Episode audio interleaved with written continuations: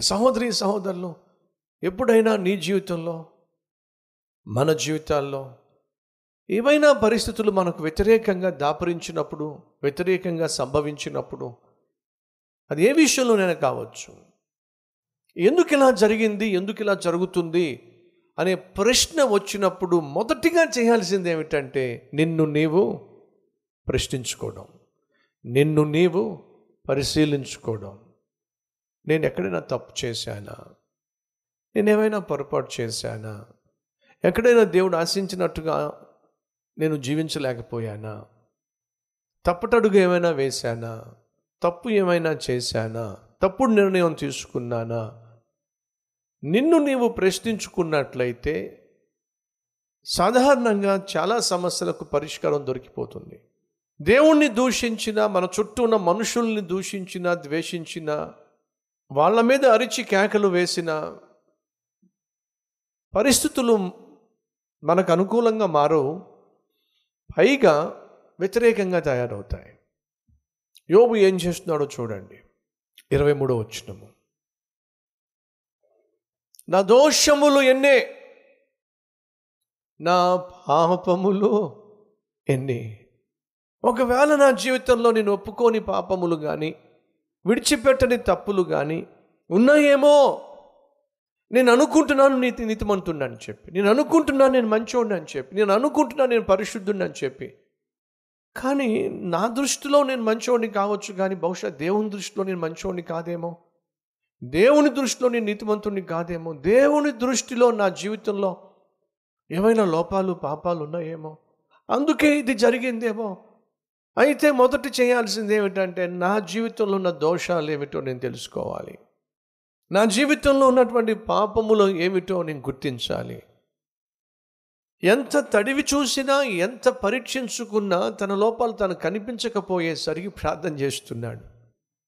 నా కురుపులు తగ్గించు ప్రభు అని ప్రార్థన చేశాడా? చూడండి బైబుల్ ఎక్కడ ఉందేమో. మళ్ళీ నాకు పిల్లల్ని ప్రభు అని ప్రార్థన చేశాడా?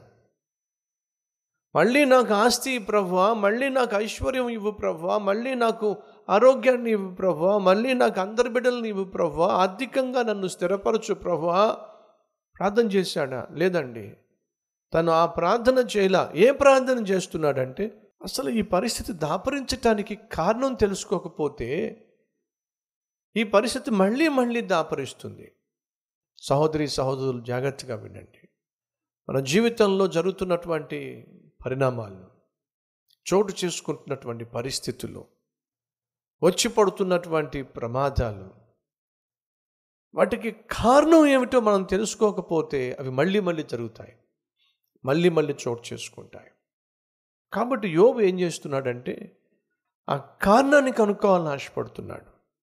తనకు ఆ కారణం తెలియటం లేదు కాబట్టి దేవుని సన్నిధికి వచ్చి ప్రార్థన చేస్తున్నాడు దేవా నా లోపాలు ఏమిటో నాకు తెలియచేయి.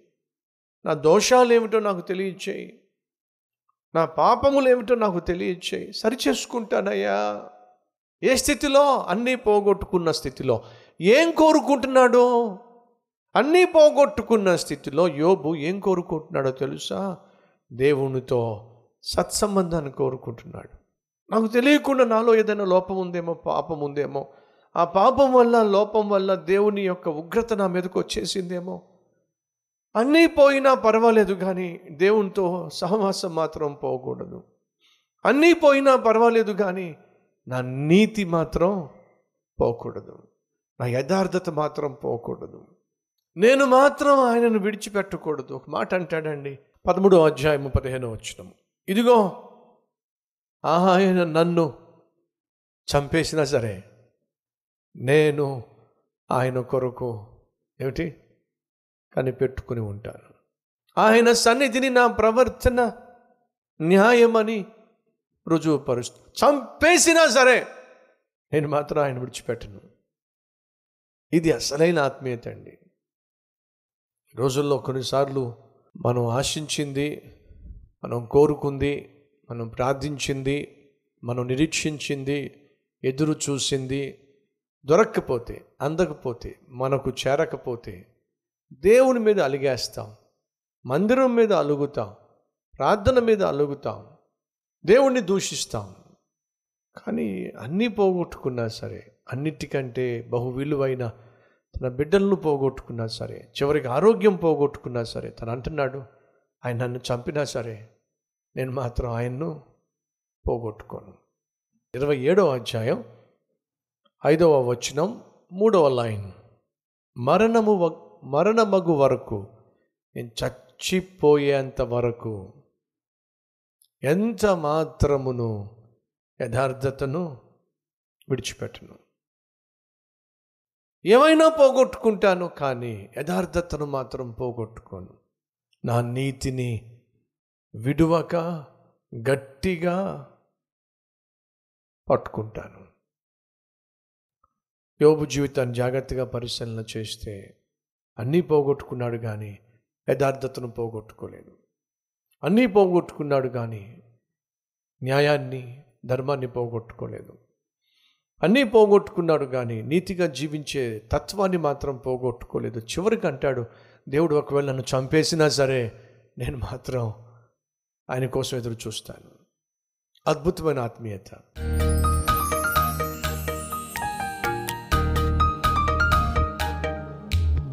అయ్యా నీ కనికరం కోరుతున్నా.